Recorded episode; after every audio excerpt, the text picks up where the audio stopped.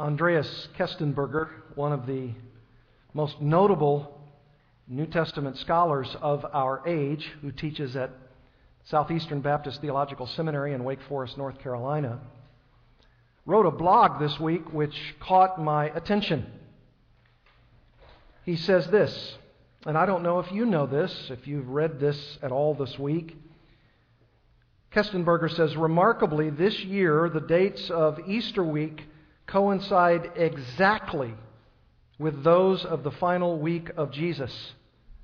According to most likely estimates, that is, Palm Sunday, as we celebrated it last Lord's Day, was on March 29th, AD 33, just like last Sunday.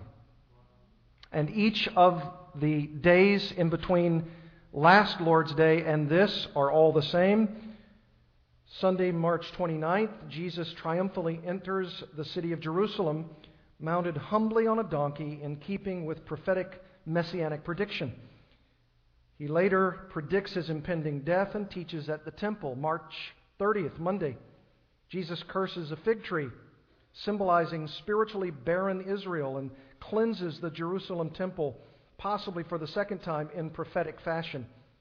He thus acts as the one who is going to restore proper worship as the replacement and fulfillment of the temple. Tuesday, March, 20, uh, March 31st, Jesus teaches his followers a lesson about the fig tree he cursed the previous day. He continues to teach on the temple grounds and engages in various controversies with the Jewish leaders. He also predicts the future preceding of his return in his Olivet Discourse. Wednesday, April 1st, Little is known about Jesus' whereabouts at the midpoint of the week. The gospel narratives only mention the unfolding plot by the Jewish authorities against Jesus. But this is only the quiet before the storm that is brewing, and that will certainly shortly turn into a hurricane. Thursday, April 2nd, Jesus and his followers engage in preparations for celebrating the Jewish Passover, Jesus' Last Supper, at which he institutes a new covenant with his new messianic community, the remnant of the new Israel. Judas the betrayer leaves the upper room, and Jesus instructs the remaining 11 apostles in some depth. Later, Jesus agonizes over his impending death in the Garden of Gethsemane. Subsequently, Peter denies Jesus three times in keeping with Jesus' earlier prediction. Friday, April 3rd. After nightfall, Jesus is betrayed and arrested. He is subjected to trials before the Jewish and Roman authorities. At the beckoning of the Jewish leaders, Pontius Pilate, the Roman governor, pronounces a guilty verdict against his better judgment. Jesus is crucified. Saturday, April 4th. The Jewish Sabbath extends from Friday sundown to Saturday sundown. Nothing is known about the whereabouts of the disciples. Most likely, they went into hiding for fear of the Jewish authorities. The latter asked Pilate for permission to secure Jesus' tomb. Sunday, April 5th. When several female disciples of Jesus, including Mary Magdalene, approach his tomb, they find it empty. Later, Jesus appears to Mary, as well as ten of the apostles and several others. This is the Lord's day, Resurrection Sunday. April 5th. Today. 1,982 years ago.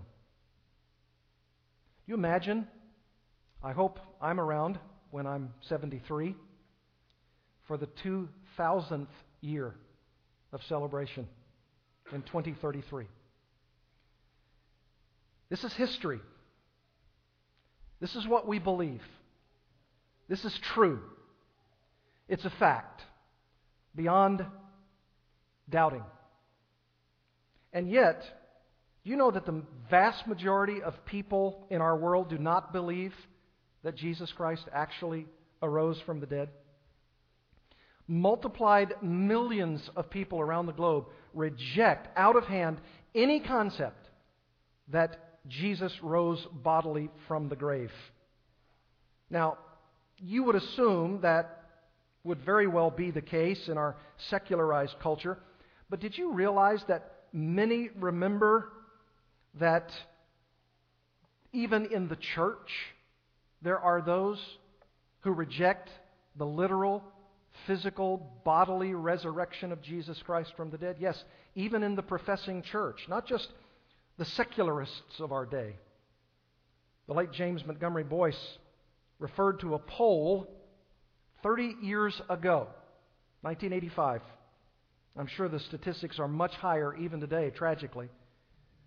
He says in this poll that it showed that among ministers without a seminary education, without a seminary education, about 40% did not believe that Jesus was raised from the dead bodily.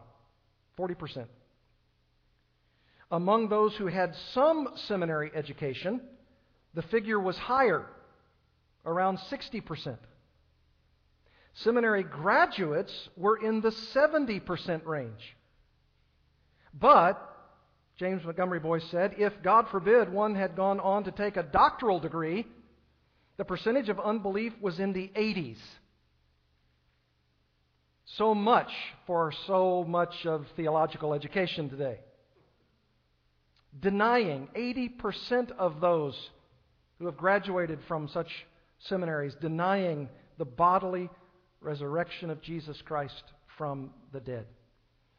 In other words, they would say, Sunday, April 5th, 2015 is just any other day. It's not significant. You Christians say that you worship the resurrection of Jesus and that it happened on April 5th, AD 33, and I say poppycock. Didn't happen. Your faith is worthless. You ought to believe in the Jesus of faith, but not in the Christ of history, because he didn't exist. And certainly, if they believed that there was a Jesus who existed, a Jesus of Nazareth, and that he might have been, in plausibility, killed because he claimed to be the king of the Jews, but certainly, certainly, if indeed there was a man like that, he never arose from the dead. That's foolishness. I want to take you to Mark chapter 16, and I want you to read the very, very short account of Jesus' resurrection. This is, this is a true account, and it's the shortest, I think, of all of them. And when we read it, I want you to ask yourself the question Do I believe this? We read from John's Gospel, now this is Mark, chapter 16, verse 1. When the Sabbath was past, Mary Magdalene and Mary, the mother of James, and Salome bought spices so that they might go and anoint him. And very early on, the first day of the week, when the sun had risen, they went to the tomb, and they were saying to one another, Who will roll away the stone for us from the entrance of the tomb? And looking up, they saw that the stone had been rolled back. It was very large. And entering the tomb, they saw a young man sitting on the right side, dressed in a white robe, and they were alarmed, astonished. And he said to them, Do not be alarmed, do not be astonished. You seek Jesus of Nazareth, who was crucified. He has risen. He is not here. See the place where they laid him. But go, tell his disciples and Peter that he is going before you to Galilee. There you will see him, just as he told you. Now, maybe there are those who say about us, well, you're just country bumpkins. You would believe anything if it were told to you. But in my heart of hearts, with open eyes to the truth of investigation, of eyewitnesses, of the apostolic message that Jesus Christ is alive, I believe. I believe. I wouldn't be in the ministry if I didn't believe that. This is bound up part and parcel with my whole life, with my calling, with my gifts, with my desires, with the proclamation that Jesus is alive. And if I may this morning, I want to challenge you. If you believe that, but sometimes you doubt or sometimes you wonder, I want to underscore the tremendous significance of Christ's resurrection for all of us. We could say that these three points that I want to give you this morning underscore the very significance of your faith and mine. And I want to show you these three things from the Scriptures. It's going to be a very, very simple message. I hope not too long because it is warm in here. And I want to give you a sense of the momentous significance of the resurrection of Jesus Christ from the dead. Here's the first of these three points. Number one. Number one.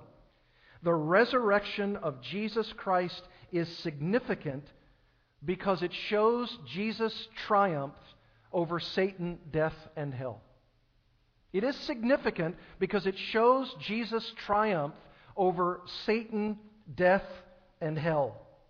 You see, when we read Mark's account of the resurrection of Christ, did you catch the significance of the angel's statement in verse 6? Do not be alarmed. You seek Jesus of Nazareth who was crucified. He has risen. He is not here. He's not here.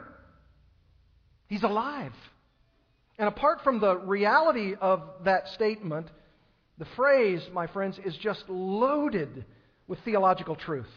And what it shows us is that Jesus the Nazarene was no mere man. For no mere man, whether he was named Jesus of Nazareth or somebody else's name, if he were to be raised from the dead after being crucified, then this one, Jesus, who was born in Bethlehem and raised in Nazareth, and who taught in the temple as a rabbi, as a teacher, and who then proclaimed that he was the King of the Jews, and who was unjustly tried, and then crucified, and then buried, and then raised from the dead, is no mere man. Because the testimony of Scripture is that he is risen, he is not here. And it couldn't have been anybody else. It could not have been anybody else but Jesus of Nazareth. And you know that the only way that you and I can affirm this truth is not simply because we read it off the pages of Holy Scripture, as important as that is, but we also have the internal witness of the Holy Spirit, who testifies to our spirits that Jesus of Nazareth is alive. Turn in your Bibles to Luke chapter 24. And I want to show you three times in Luke 24 what Jesus does for these disciples on the road to Emmaus. We know the name of one of them, according to verse 18 of Luke 24, Cleopas. We don't know the other. But in verse 13, the Bible says that very day, two of them were going to a village named Emmaus, about seven miles from Jerusalem. So they had a long journey. And they were talking with each other about all these things that had happened. While they were talking and discussing together, Jesus himself drew near and went with them. Boy, wouldn't have that been a journey? But notice verse 16. But their eyes were kept from recognizing him. Isn't that a strange sentence? Their eyes were kept from recognizing him. And presumably, for what we are about to read, it was Jesus himself who kept them at that moment from recognizing him. Verse 17 And he said to them, What is this conversation that you are holding with each other as you walk? And they stood still, looking sad. Then one of them, named Cleopas, answered him, Are you the only visitor to Jerusalem who does not know the things that have happened there in these days? They're incredulous. And he said to them, What things? And they said to him, Concerning Jesus of Nazareth, a man who was a prophet, mighty in deed and word before God and all the people, and how our chief priests and rulers delivered him up to be condemned to death and crucified him.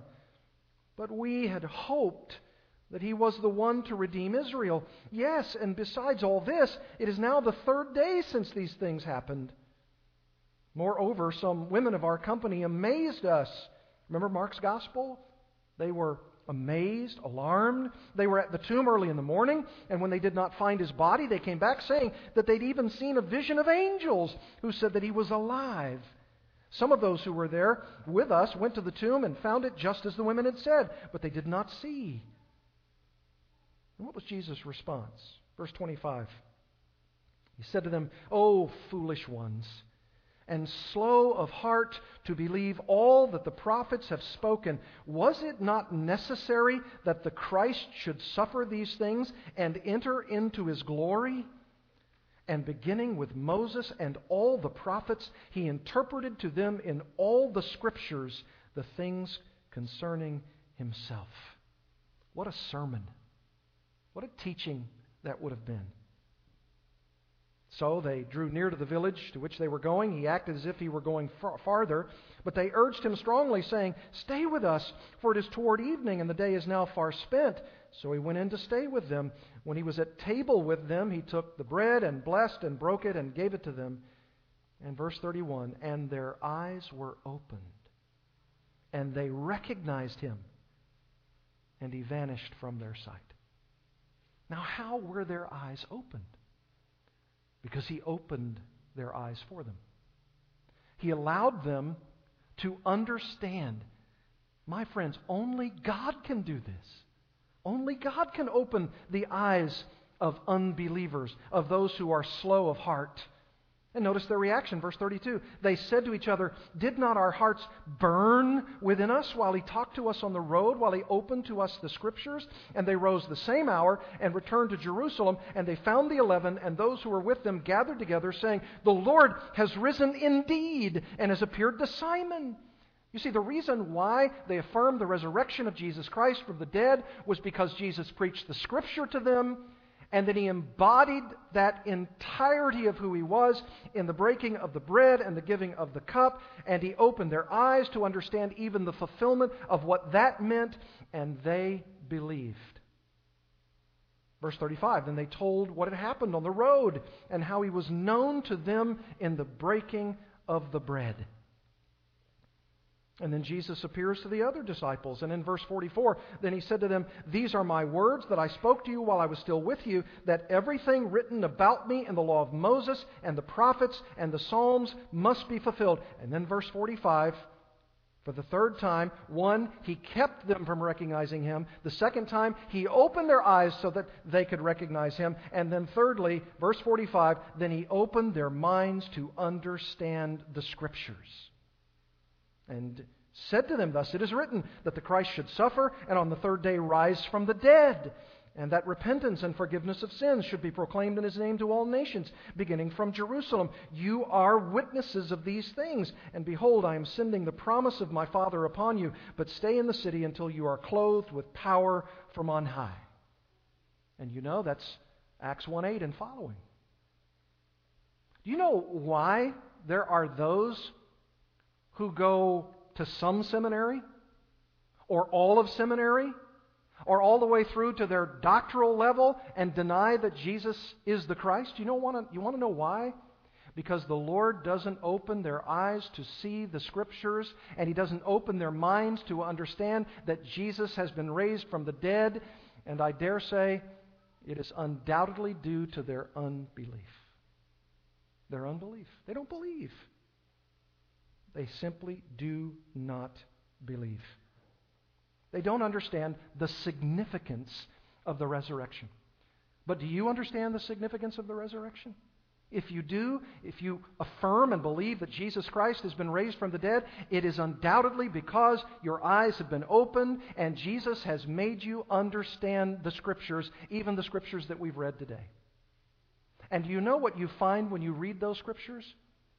When you read those scriptures, it ties the reality not only of the physical, bodily resurrection of Jesus from the grave, but it also tells us that Jesus, as that resurrected one, has power and authority over Satan himself, over death itself, and over hell itself. And is that not a comfort to us? I don't want Satan around my life. I don't want to think that upon my death I'm going to hell.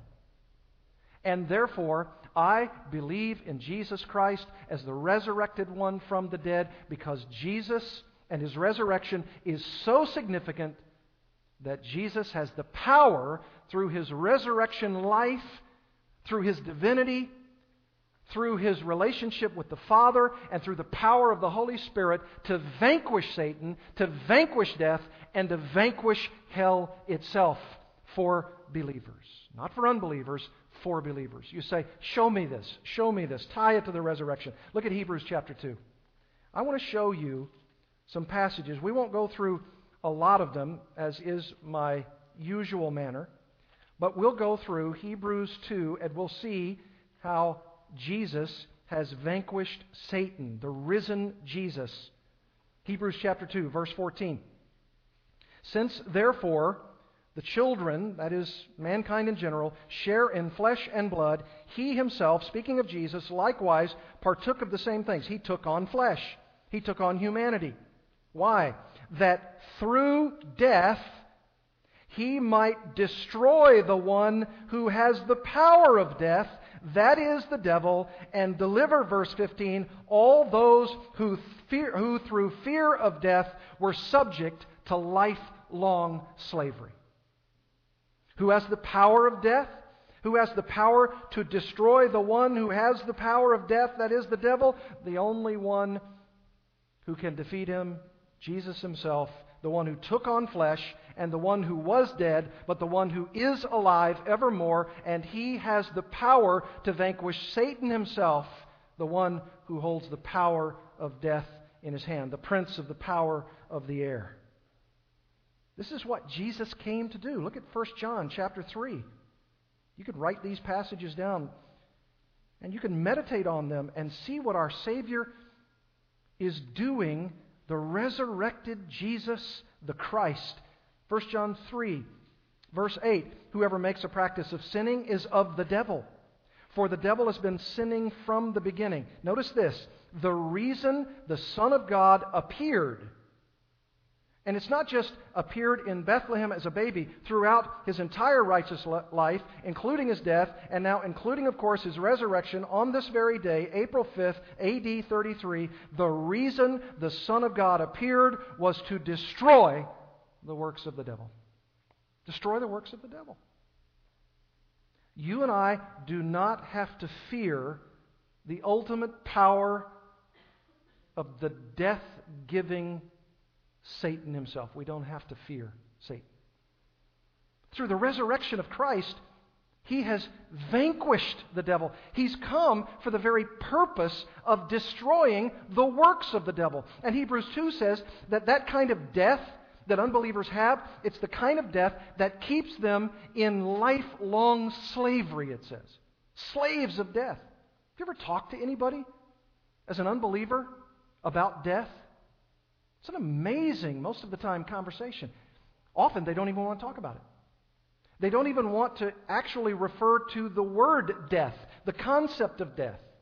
They want to talk rather of someone's passing. They want to speak of the beyond, the by and by. They want to use unbiblical terminology because to speak about the reality of death and what death is and what death does and how death is the end of this life and yet even the beginning of another, including even the reality of suffering and pain and punishment. Oh, they don't want to talk about that. And I understand why. Because there's a cruelty to the idea of the punishment of death inflicted upon those unbelievers who deny the reality of the resurrection of Jesus Christ from the dead. It's a hideous thought. And yet, for believers, for us, we affirm the resurrection of Jesus Christ, its significance because it shows us that Jesus is the victor even over Satan himself. Revelation chapter 20. Verse 10. This is the section of the 1,000 year reign of Christ. And in chapter 20, verse 10, this is what the Bible says And the devil, who had deceived them, was thrown into the lake of fire and sulfur, where the beast and the false prophet were, this unholy trinity, and they will be tormented day and night forever and ever. You see, there has to be somebody who's higher in authority and power to place them in that place where they will be tormented forever and ever. This false trinity, the devil, the beast, the false prophet, and where they go and their consignment there forever has to come from a power that's greater than their own. And that power is the resurrected Jesus Christ. He has the power over Satan. And not only that, he has the power over death itself. Look in your Bibles at Romans chapter 6, verse 9. This is, this is God's confidence giving to you. Be confident today, my friends, that God has given you a significance to this resurrection, His resurrection from the dead. And if you're a believer, here's what you can affirm Romans 6, verse 9. We know, Paul says, we know that Christ, being raised from the dead, will never die again. Death no longer has dominion over him. For the death he died, he died to sin once for all, but the life he lives, he lives to God. So you also must consider yourselves dead to sin and alive to God in Christ Jesus. You know that if you consider yourselves dead to sin, dead to its power, dead, dead to its penalty, you can also affirm that there is life in Christ and that you have life in Christ if you know Christ and you will be raised with him. You realize that? co resurrected with Jesus Christ. Isn't that what Ephesians 2 says? We've been studying that on Sunday nights. We are co resurrected with Jesus Christ from the dead. It's a wonderful thing. It's wonderful to celebrate today because it just gives us one more nail in the platform on our way to the journey of heaven. This is, this is a phenomenal day for Christians. It's a day of rejoicing. In fact, every day. But this above every day. Eric Sauer, who wrote in The Triumph of the Crucified, without the bodily resurrection, no thinking man would ever have believed upon the crucified one, for his end would have contradicted his own prior announcements of his resurrection and triumph. That's right. That's right. It would all have been foolhardy it all would have been totally unnecessary, and you and I would be dying in our sins upon our coming to death if Jesus Christ had not been raised from the dead. He has the triumph over Satan, and he has the triumph over death, and he has the triumph over hell. In Revelation chapter 1, Revelation chapter 1, we have the certainty that Jesus Christ, raised from the dead himself, has victory over hell itself. Revelation 1:18. Jesus says, "Fear not, I am the first and the last and the living one. I died, and behold, I am alive forevermore, and I have the keys of death and Hades." A euphemism in this context for hell. Write therefore the things you have seen, those that are, and those that are to take place after this. Write it down, John. I hold the keys of death and I hold the keys of hell. I was dead, but I'm alive evermore. And I hold the key. I alone hold the key. So significant. The resurrection of Christ is so significant because he has the power, the authority, the keys to vanquish Satan and death and hell. That ought to be a tremendous comfort to you today. Secondly, not only is his resurrection significant because it shows his triumph over Satan, death, and hell, but it's significant because it provides us the climax to our own salvation. It's, it's the apex, it, it's the climax to our own salvation. You say, how so? Look at Romans chapter 10. Romans 10. This is, this is sort of our, our gospel message. Here it is, Romans 10, verse 8. But what does it say? The word is near you, in your mouth and in your heart. That is the word of faith that we proclaim. This is the gospel, folks. Verse 9. Because if you confess with your mouth that Jesus is Lord and believe in your heart that God, what? Raised him from the dead. If you believe in your heart that God raised him from the dead, you will be saved. You'll be delivered. You'll be delivered from your sins. For, verse 10, with the heart one believes and is justified, and with the mouth one confesses, confesses the resurrection of Jesus Christ, and is saved. See, if you confess the resurrection of Jesus Christ as true, it happened, it's real, it's not only a part of history, but it's also true in the reality of my own heart. The Holy Spirit testifies to me of this. If you confess with your mouth that Jesus is Lord, and you confess with your heart, you say with your heart that He has been raised from the dead, you shall be delivered. That resurrection of Jesus Christ is the very climax, the apex of the very salvation that you and I profess to a watching world. Jesus Christ is alive. Now, if you go back to those who say, I'm not so sure, uh, the evidence doesn't seem that compelling to me, oh, but maybe this, and there are theologians in droves who would say something like this Well, yes, I do believe that historically, even outside the Bible, uh, there was a man, Jesus of Nazareth. It can be attested to even by uh, social historians and by historians of any other stripe. Yes, I do believe there was a Jesus. And I do believe he probably was killed uh, by the Jews at the hands of the Romans. Yet, if you're telling me he actually rose from the dead, that God somehow miraculously moved a stone out of the way, and that they secured it as best they could, and yet Jesus arose, and then they saw these linen cloths, and that Jesus bodily rose from the dead. No, I can't, I can't fathom that. I can't agree with that. And maybe there are even some of those outside the doubters' camp, the critics, who might even be in the church camp and say, Yes, I believe some of the Bible, and uh, some of it I don't, and this is a part that I don't believe the Bible. That Jesus Christ raised from the dead, I, don't think so. Well, did you know that the Bible says that if you're one of those, even one of those in the church camp that says something like that? 1 Corinthians chapter 15, verse 1. Now I remind you, brothers, of the gospel that I preached to you. This is the good news which you received, Corinthians, in which you stand. This is the ground of your standing with God, accepted by Him, and by which you are being saved, delivered from your sins, if you hold fast to the word I preached to you, unless you believed in vain. For I delivered to you as of first importance. This is first. This is number one, folks. First importance, what I also received, Paul said, that Christ died for our sins in accordance with the Scripture, that he was buried, that he was raised on the third day in accordance with the Scriptures. He's alive. I tell you, he's alive.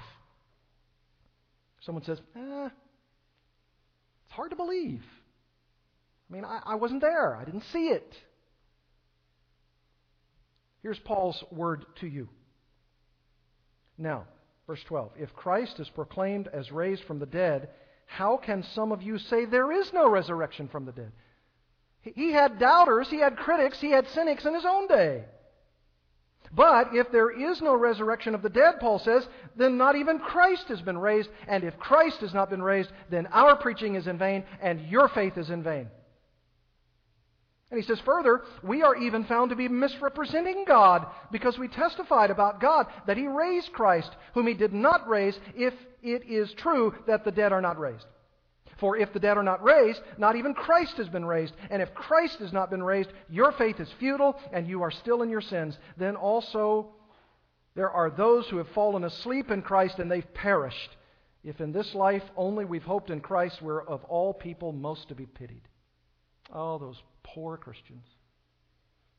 Pity those Christians. They preach a message that isn't true. They say Christ was raised from the dead, but he wasn't. And if he wasn't, then your preaching is in vain. And if your preaching is in vain, you're actually misrepresenting God because you say God raised Christ from the dead.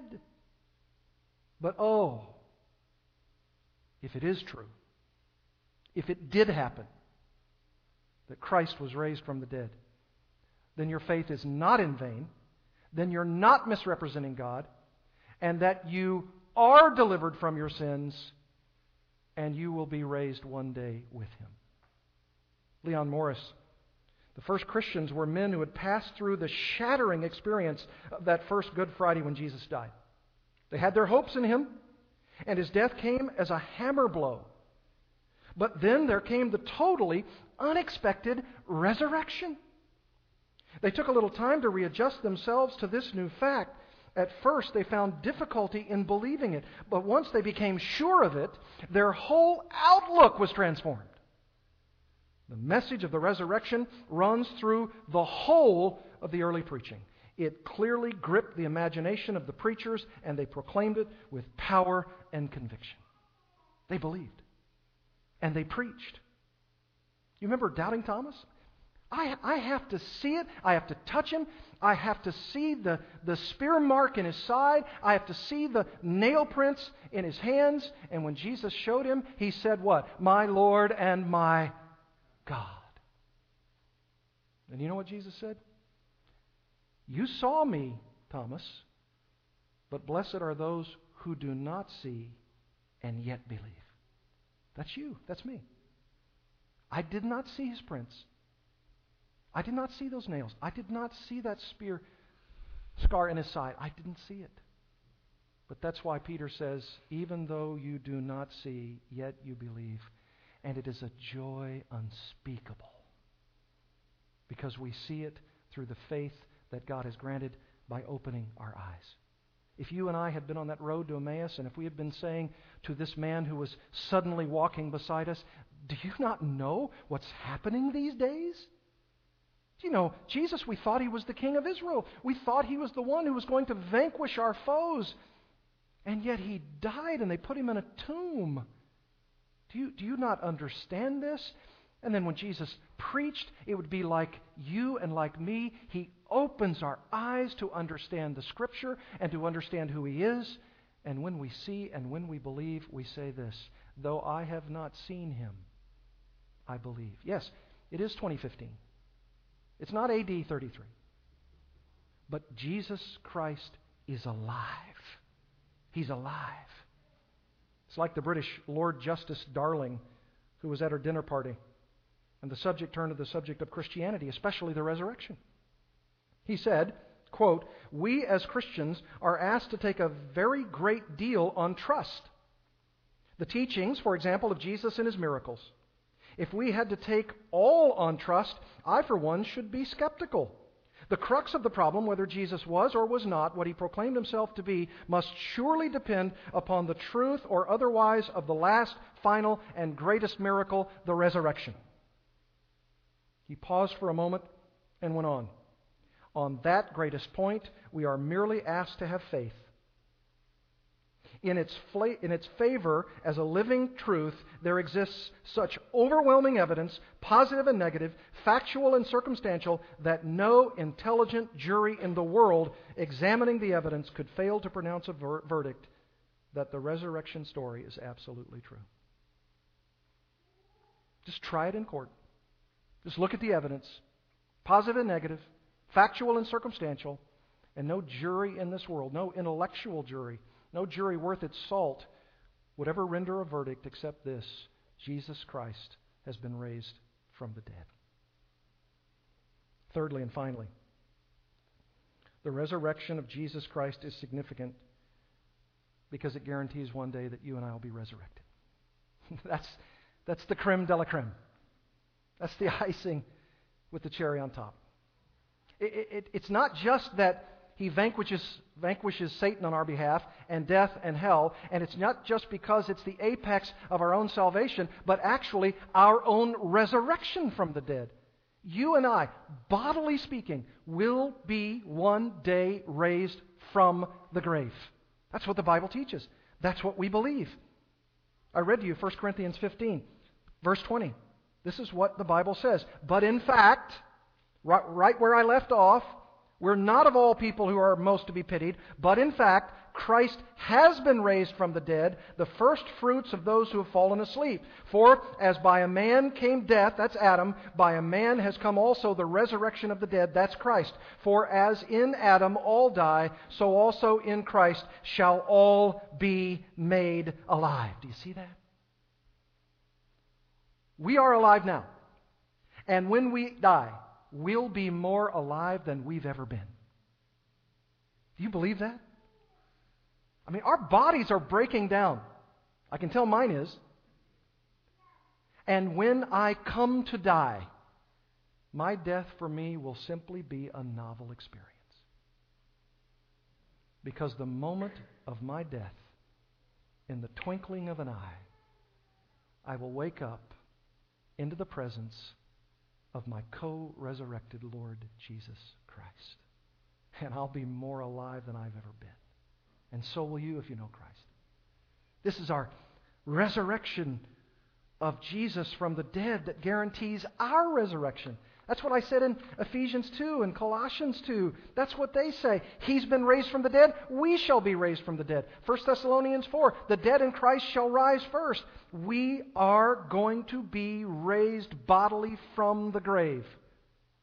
Romans 8:11. It assures us of that fact. It says it if the Spirit of Him who raised Jesus from the dead, that's the Holy Spirit, Holy Spirit of God, if the Spirit of Him who raised Jesus from the de- dead dwells in you, He who raised Christ Jesus from the dead will also give life to your mortal, mortal bodies through His Spirit who dwells in you. The Holy Spirit raised Jesus Christ from the dead, and the Holy Spirit will raise you one day from the dead. That's what the Bible teaches. It's not just a blind faith. It's because God has opened our eyes to understand the truth of who Jesus is his death, his burial, and his resurrection from the dead. And he accounts for the great climax of our own salvation, and he guarantees that we too will one day be resurrected from the dead. That's the significance of the resurrection. That's its great significance. And there are a thousand more significances.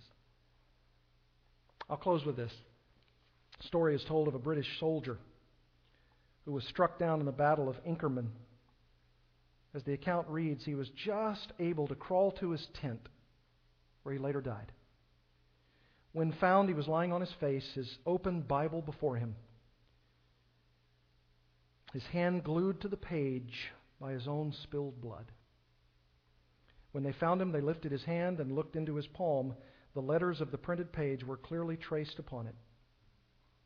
With the verse he was reading on his hand, they buried him in a soldier's grave. The Bible verse was this I am the resurrection and the life.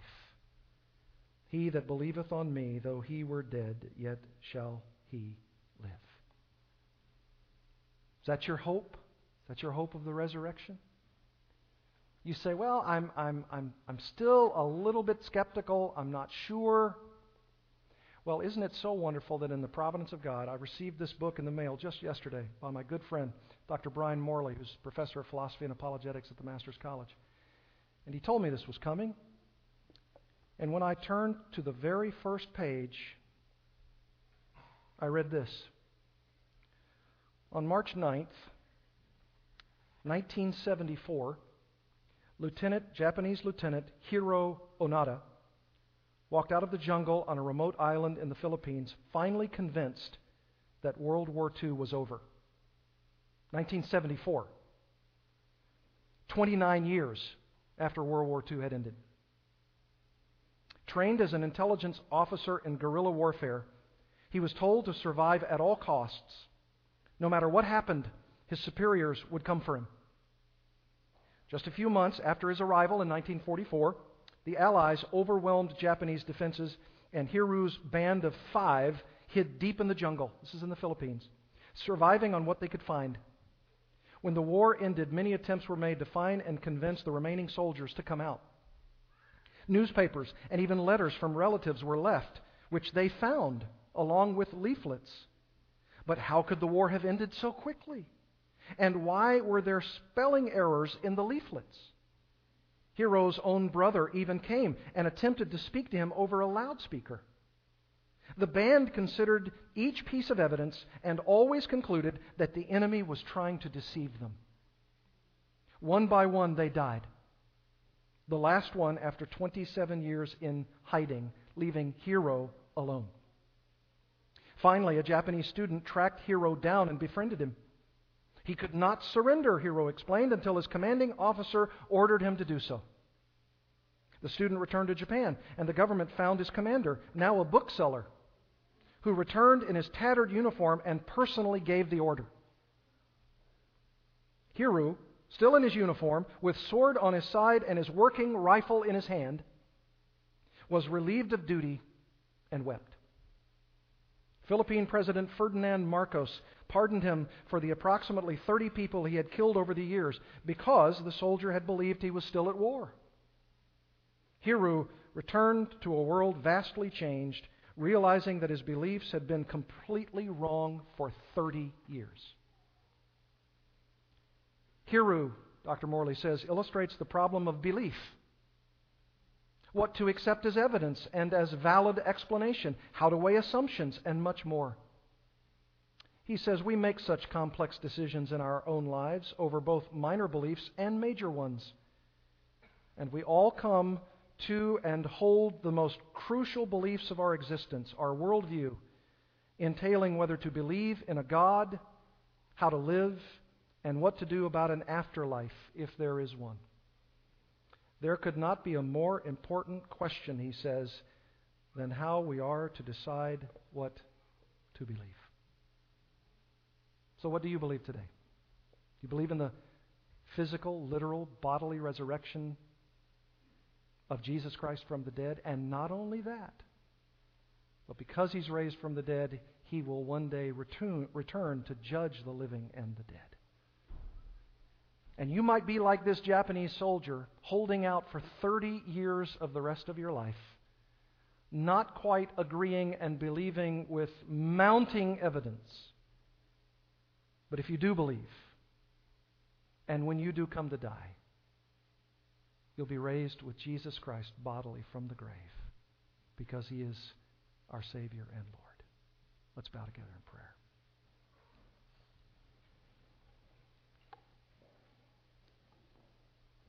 Father, we rejoice that you are our Savior and Lord. You indeed are the resurrected one. And we pray, Heavenly Father, that there would be no one here who would reject the personal, literal, physical, bodily resurrection of Jesus Christ from that grave on April 5th, AD 33. To Joseph's tomb, where none had lain, they carried him whom foes had slain. Men set a guard, men sealed the stone, men left him there to sleep alone. The Sabbath passed, the first day came, and Mary turned to hear her name. While Salem slept, the mighty dead had risen from his rocky bed. In him our hope, our longing are, who is our bright, our morning star. We love you, morning star. And we thank you that as you are raised from the dead, it is for our justification. May we proclaim this message for the rest of our days and will one day be resurrected ourselves to praise you forever and ever. In Jesus' name, amen.